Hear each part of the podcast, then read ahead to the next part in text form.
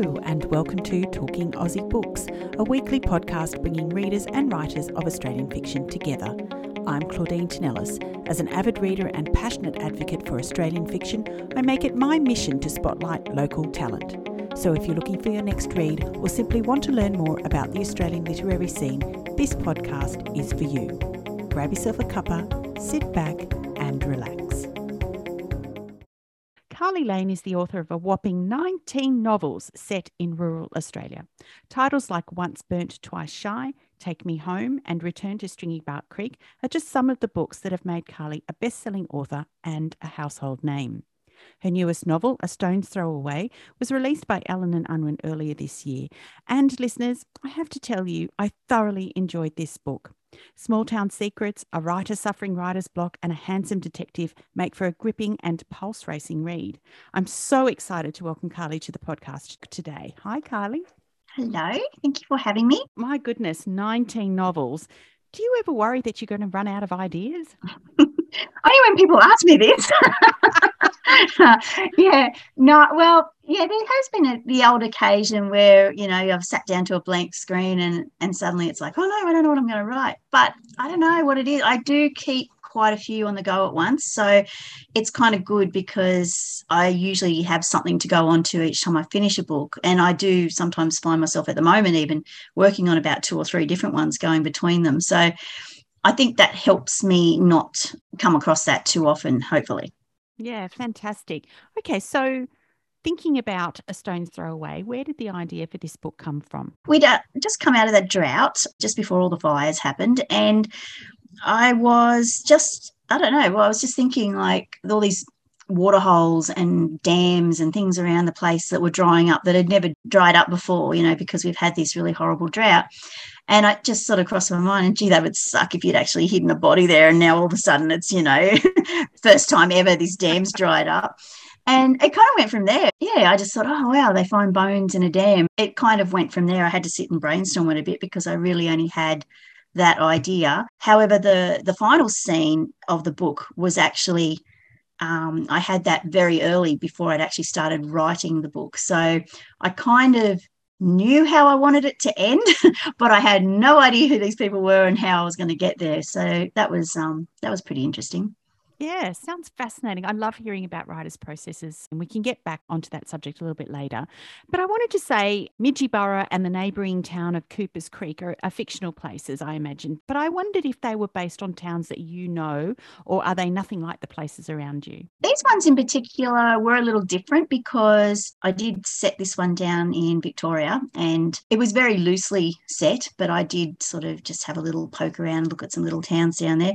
Mostly I think most little country towns are very similar in that, you know, the, the same sort of things make them up. So it was fictional and just based on a few bits and pieces. But yeah, I think they're very relatable to anyone who lives in a small country town. Karly, as I mentioned before we started recording, this is the first of your novels that I've had the privilege of reading, but I'm absolutely hooked. A terrific balance between, you know, small town issues, long held secrets, and uncovering the past with a healthy dose of romance. And I just loved it. Um, so, for those who haven't read it yet, I was wondering if you could tell me a little bit more about the story. It centers around a woman who is a investigative journalist. So she's she's just been doing this big story and broke this big story about a corrupt politician and had been following that around. And now she's about to write her book about you know this politician and put it all out there but she's sort of suffering a little bit from writer's block, which is probably related to a lot of this, the you know, the trauma and stuff she'd gone through before. So she goes to her uncle's place to house sit for him while he's off touring. Her aim is to have some peace and quiet and to just write her book. But then you know, she happens to stumble upon some bones in a dam when she's being very helpful trying to clear it out for her uncle. And she's trying not to be distracted by this new mystery because she's supposed to be writing a book. But um, like when you are distracted, you can't help it. So she ends up, her investigative sort of drive makes her try to figure out what's going on and who who these bones belong to and she gets very sidetracked it centers around that but there is also that backstory of the bones and which wanders off into World War II territory. And there's like a backstory there, which I really loved writing and researching. Karly, I've spoken before on the podcast about the rise of investigative journalism and the very valuable role that these journalists and their stories play in uncovering wrongdoing in the community. And what I thought you did so well in this book was to explore the tension between journalists and and police through PIP and the local mm-hmm. police in Midgeyborough. So I mm-hmm. wondered if you could talk a little bit about this and why it was important to the story. Yeah, like you said, there's got to be a balance. And I think to make it realistic, you need to show a lot of different sides. So I was mainly picturing what would happen in a town like mine. And, you know, anything new that happens is always public interest and gossip and all that sort of stuff plays into things. And I think in general, you do see how there would be a bit of a, a line between police and journalists. There, there's that professional line they can't cross, and there's all sorts of implications for you know what gets out and what doesn't get out. So it's kind of very delicate, I think, this relationship that the police and journalists have, but also I can see both sides. Journalists do want to get to the bottom of things and they do want to you know, fight for the underdog, and police are still trying to do their job. So it's one of those things that I thought would be really good for the nitty gritty in this story. so that's why she sort of had that occupation, I guess, which coincided with the the mystery as well. It was so easy to see both sides of the coin in this story, and you could see what motivated each of them but there was a definite what I felt was defensiveness on the part of the police in in speaking to Pip. You know, as in, mm. uh, you're really not writing a story, and she's just like, no, no, no, just curious. You know, yeah. there, there, was that inherent sort of guard up of mistrust of mm. journalists and and what they're out to do, as in expose police corruption, say, for example. Yeah, and and that was sort of something that ran through the book too. So there was that brewing kind of underlying issue that was sort of going through the book. And ultimately, it was good to show how that the two could work together. It was there and it was pretty good for all the conflict we needed. yeah, absolutely. Mm-hmm. so, small towns seem to be a place where communities protect their own, and Midgeyborough is no exception. And when Pip starts asking questions about Bert and Molly, people aren't very forthcoming, are they? No. I actually came across this not in that way exactly. But when I was researching another book, and it was based on a real story in my local town, it was interesting to see how not secrets, but in this case of this other book, it was a murder suicide and it was just not talked about because it was back in 1920. So it was just after the First World War. And it was interesting how if it wasn't talked about, it didn't happen, and it, how that carried through the generations. So I kind of thought, you know, it was an interesting thing to explore with a small community that they do kind of protect the secrets. They don't like talking about things that don't involve, you know, outsiders. So this town was very much like that with a lot of the things that were going on, particularly if there's a main family that is very prominent in a community. A lot of small towns, probably not so much now, but used to have that one family that owned most of the shops or owned most of the businesses and were very prominent and held lots of positions in town. So that sort of thing is also something that that town felt like it needed to protect. One of the interesting things, I've just thought about this as you were talking, one of the interesting things that one of the characters in your book says is that it's not true history if we leave things out. Obviously, uncovering secrets is one thing, but actually then recording them for posterity mm. and for mm. future generations to learn about is another thing altogether, isn't it? It is. And I think it's very hard if it's something that's um, personal. In the case of this being a family, there's probably a lot of things that you don't want to reveal about your family if it's not very flattering or it's, you know, not what you want to believe about your family. That makes it a lot harder. But yeah, I think in general, history is very open to interpretation if things are left out. So it's hard to be honest with history if you don't include all the bad bits too. We hinted at it a little bit earlier, but one of the really interesting aspects of this novel was the historical events that you explore in the Japanese invasion of Rabaul during World War II and the tragic fallout of uh, this event to Australian troops based there. I actually know very little about this mm. historical event, and I'm now really inspired to learn more. Why was this something you were interested to explore and was it deliberate or accidental?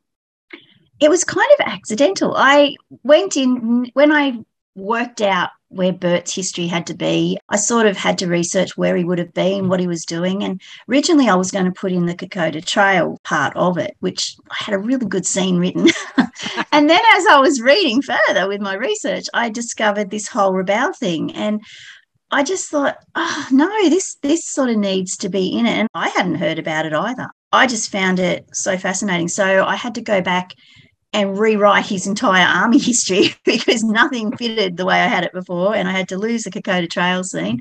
But I think it worked better because I really loved including some of this history into Bert's story. And it's a very, oh, it, it was horrendous. And it, I think it's a very important part that if we don't really, we haven't really heard much about it, it's important to learn about it. And it's one of those things, again, that it's not flattering, but it happened and it you know those victims and those people deserve to have their story heard so i really felt very passionate about including that into the book to put listeners in the picture Bert was your main character from the the historical aspect of this story, I mm-hmm. guess, and he went off to war and ended up in Rabaul and became a prisoner of war. That's right. Yeah, yeah. So when Rabaul was was captured by the Japanese, they were like a little outstate outpost sort of thing, and nobody, I think, expected the entire Japanese fleet to, you know, converge on this one little place. So there was, I can't remember the numbers off the top of my head right now, but they were mainly Australian soldiers there at this post. And they had no hope. They wouldn't send in any reinforcements for them. They basically said, You're on your own. And there were also a lot of civilians, which there were a lot of Australian civilians over there working plantations, owning plantations, whatever. So, caught up in all this was women and children and, and men and just civilians. So, the Japanese um, overran Rabaul and took prisoners, but they also killed a lot. And there was one part of that story with that family. There was a little boy, and he was only, I can't remember he was, 12 years old or something. And they were tried for treason or something. They, they thought they were all spies or something, and they were all executed. And it's just horrendous to think that that sort of thing happened. And hundreds and hundreds of soldiers, instead of being kept as prisoners, were just executed. And it was just so sad that that part of history happened, I think. And I know it happened all through the war and all through a lot of different wars, but this really hit home. And the fact that I hadn't heard very much about it. You know, you hear about Kokoda and all those other sorts of things, but I hadn't heard about this. And I just thought it's just sad to leave that part of history unspoken about. Mm. Yeah. And I guess to make the tragedy even more heartfelt in this book was that Bert was a prisoner of war for a very long time, and uh, his wife Molly thought him dead for so long. Mm, mm. That's hard to get your head around, isn't it? Every time I write a, a story that's got a, a war sort of background in it, that's the thing that always strikes me how slow the news is to come and how frustrating this lack of technology we depend on now would have been. Like you just wouldn't have heard for months and months on end. And with particularly the prisoner of war thing so many records weren't kept and stuff so you could easily be assumed dead.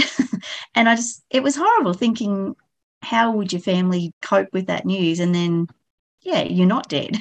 It's it would open a whole other can of worms then, I guess. So, yeah, so much stuff.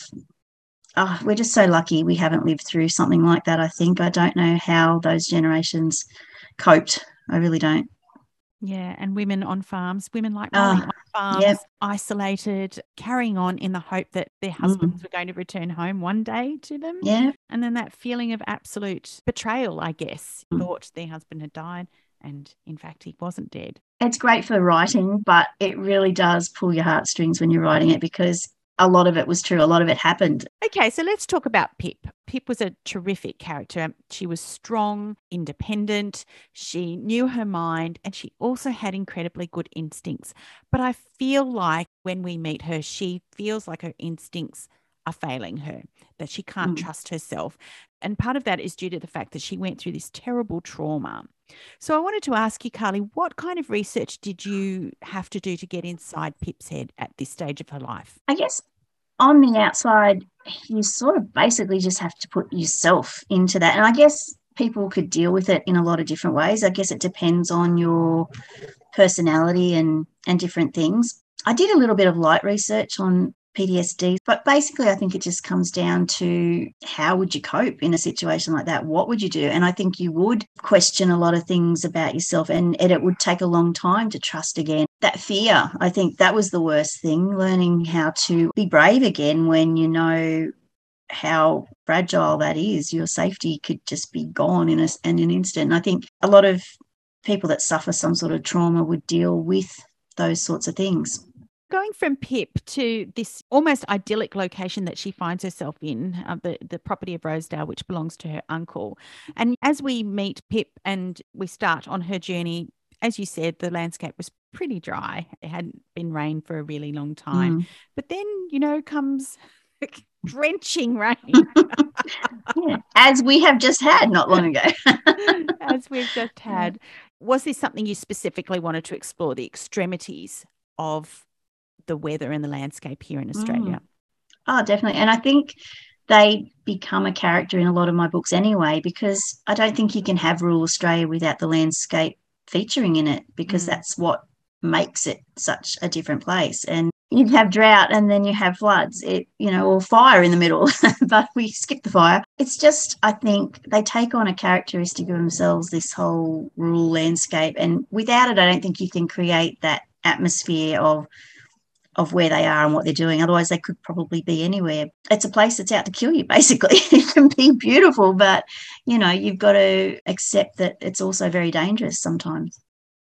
Yeah, so there's a scene of flash flooding in this book, which I, I just found quite horrendous in its portrayal, really. I mean, it was just so realistic. Have you ever experienced anything like that before? Not been caught in one. Mm. I know there was a lot of it very recently, and I was thinking how horrible that would be that you're just mm. sort of there one minute and this water comes from nowhere, especially after a drought, especially mm. when there's that much rain.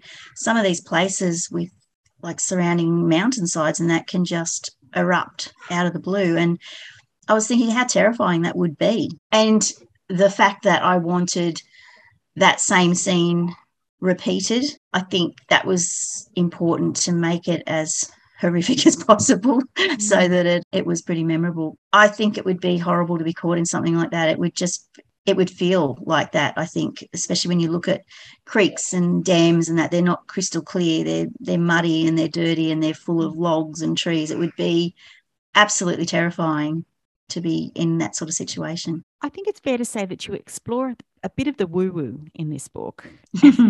yes. and I love that. Is this a particular interest of yours? Is it does it feature in other books?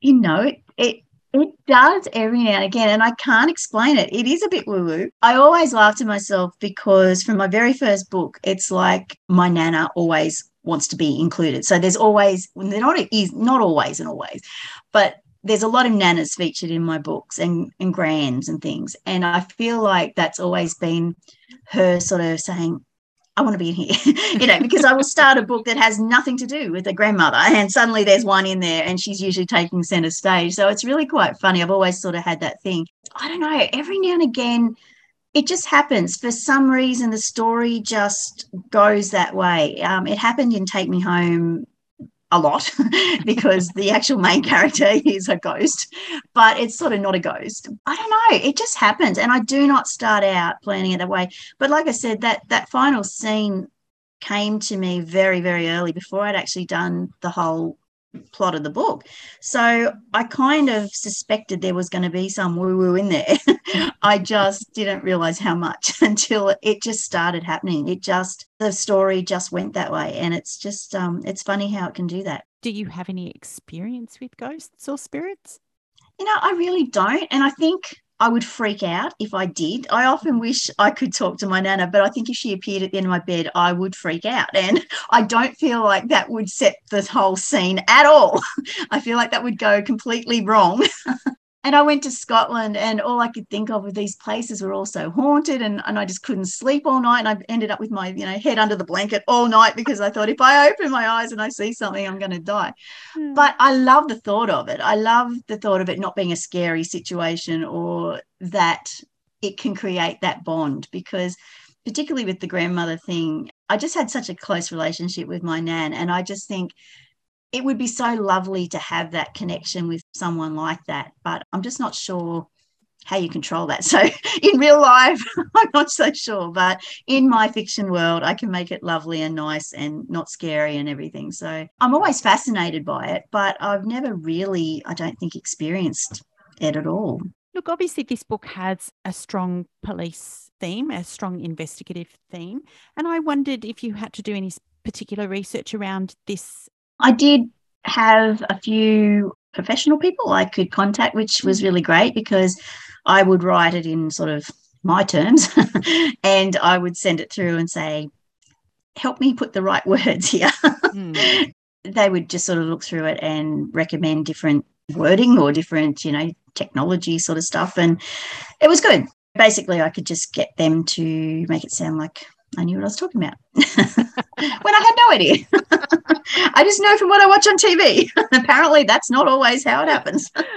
yeah, I have heard that once or twice before. Yes. Was told that, you know, in no uncertain terms, but um, we fixed it. It's fine. So, Karly, if there was one thing you would like readers to take away from this book, what would it be? That whole journey of getting you getting yourself back, I guess. I know in a lot of cases it doesn't always have to be traumatic, but sometimes when you're going through something in life and you just you don't feel like yourself anymore and trying to just recapture yourself again mm. and believe in what you're doing. I guess that was a big theme because I really needed Pip to find herself again and and she did eventually. but I think there's still just that connection with that sort of old time romance that it was special back then, I think, but it can still be a modern version of it nowadays too. But that was sort of a very special thing to me writing that that whole backstory and their their relationship. Karly as the author of 19 novels i wondered did you always want to be a writer? I never thought i would be. I i did write when i was a kid. I used to write stories and stuff but mostly i used to just use my imagination. We used to do a lot of long car trips and i would be stuck in the middle because my two brothers would fight. So i'd have to be like the thing to break them up and it was so boring because you didn't really have a window to look out. So i used to go to my happy place and you know make up stories in my head. So i think that was probably my main background of escapism. I loved writing. I wrote when i decided i couldn't sort of find anything i wanted to read anymore. And then realized it wasn't as easy as I thought. And it took a long time fumbling around before the internet days, you know, trying to find out how to do things. So it was a very slow process. I'd sort of start doing something and put it away and flounder around for a bit. Eventually, down the track, I decided I really wanted, I'd, I'd written a full book and felt that oh, this is pretty good. And I think at one stage there, I just thought, I want to do this. I'm going to see my book on a shelf. I don't know how I'm going to do it, but that's what I want to do. So I went at it from that sort of angle and I didn't really understand any of it. And I didn't know what would happen after it got accepted. I had no plan after that. It took a long time. It probably took about 12 or 13 years, I guess, down the track from when I first started dabbling to trying to figure out what to do and then actually getting, you know, something published. So no one mm-hmm. was more surprised, I got to say, than I was. I've just been very, very lucky that my publisher's just so awesome. They they keep publishing my books, so I'll just keep writing them. what was your journey to publication like? Was it the one manuscript? You'd written multiple manuscripts. You'd been submitting for a long time. How did that work out? Well, at the time before the before the internet issue, mm-hmm. I used to devour Mills and Boon by the oh by the plastic bag full. Uh, you know, they'd be twenty cents at the secondhand store, and I'd just you know devour these books and I kind of I wrote away and got the how to do it, how to write a book for Mills and Boon. And that was sort of what I was basing myself on because that's the only thing I knew. And once we got the internet and it was a lot, a lot more information out there, I actually joined Australian Romance Writers. They were pretty new back then. And that was helpful. There was competitions and there was different things and and that sort of started giving me a little bit more direction. And then when i really decided to tackle it probably i don't know three or four years later i had gone to a conference. I started listening to what the publishers were saying and that's where i got into it. And i'd written a series of romantic suspense which involved a military sort of thing which was what i was loved reading back then but there was no market for it in Australia after I went to a conference and realized. Uh, so I just sort of went home with all this you know energy and stuff from this conference and and sat down to a blank page and just thought you know write what you know. And I'd, I'd recently moved from Townsville back here where I live now on the mid north coast with my three kids recently divorced so I just started writing and I didn't know really what I was writing but apparently it was rural fiction because it was set in a small town and and that's what was actually just opening up publishers were looking for rural fiction at the time and it fell into that category, which I was very lucky for. And I sent it in and it, it, sort of got accepted on the proviso that I went back and rewrote it, which was no small feat, but ended up doing that and had it from two points of view down to one, which was tricky. And we went from there. I had that published by Allen and Unwin and just has been published ever since. So that's really good. Karly, so you might know that there are a lot of writers who listen to this podcast. And based on all of your experiences over your 19 novels, I wondered if you had any tips to offer aspiring authors out there. I think the hardest thing to do as a writer is learning the craft. It's like you can read a thousand books and there are so many out there and i probably own all of them hoping that it'll tell me how to do it properly but i still find that you just got to do it the way that suits you. And I mean, I'm the most unorganized person. I basically don't plot anything or plan anything. I just write. And yet other people will meticulously sit there and, and write out cards and, and plot it down to the last thing. But it's just going to depend on what what suits you. And I think you've got to play around with it at the beginning and figure it out and then just do what works for you and and keep doing it. When you've finished one book, don't stop. You know, you've got to just keep going because the more you write, the better it gets. It's it's one of those you've got to learn it like mm-hmm. by doing it i feel i find anyway i didn't really do any courses or anything in it but i think it's just a case of just keep writing and it just gets better you have written a women's fiction title which you've self-published can you tell hmm. me a little bit more about that yeah well when i wrote Take Me Home with Allen Unwin. It was our first little venture into a more women's fiction type line because I'd been to Scotland and I came home and I, I said to my publisher, I really want to write a book about Scotland and but I don't know how to make that rural fiction. so I sort of fumbled around and it turned out it was rural fiction anyway, because even in Scotland they have farms and there was a farmer in my book. So that was all cool. But it was very much more the journey of the main character in that book that was a little bit different to what my my usual books are so and it wasn't as focused on the romance that sort of happened at the end so my publisher said yeah that's fine. We can probably you know if you want to we can do a women's fiction in may and then your rural fiction in december or something. So i sat down to write a second women's fiction and had absolutely no idea what i was going to write. And i started off thinking i'll write a family sort of saga but it quickly quickly took a very sharp turn away from anything that was remotely what I'd written before. And it it kind of ended up a little bit of a rom com, a little bit of a women's fiction, a little bit of a suspense even in there. Ooh. It's just a bit crazy. I started throwing in everything and then submitted it to my publisher and it was turned down because it was like, what the hell are you doing? what the hell is this? What do you want us to do with this? and I sort of thought, oh, oh, that's that's sad because that was my next book. So then I had to sit down and quickly write another book for that one, which luckily I could do. But meanwhile, I had this book sitting there that they weren't sure how to market it, basically.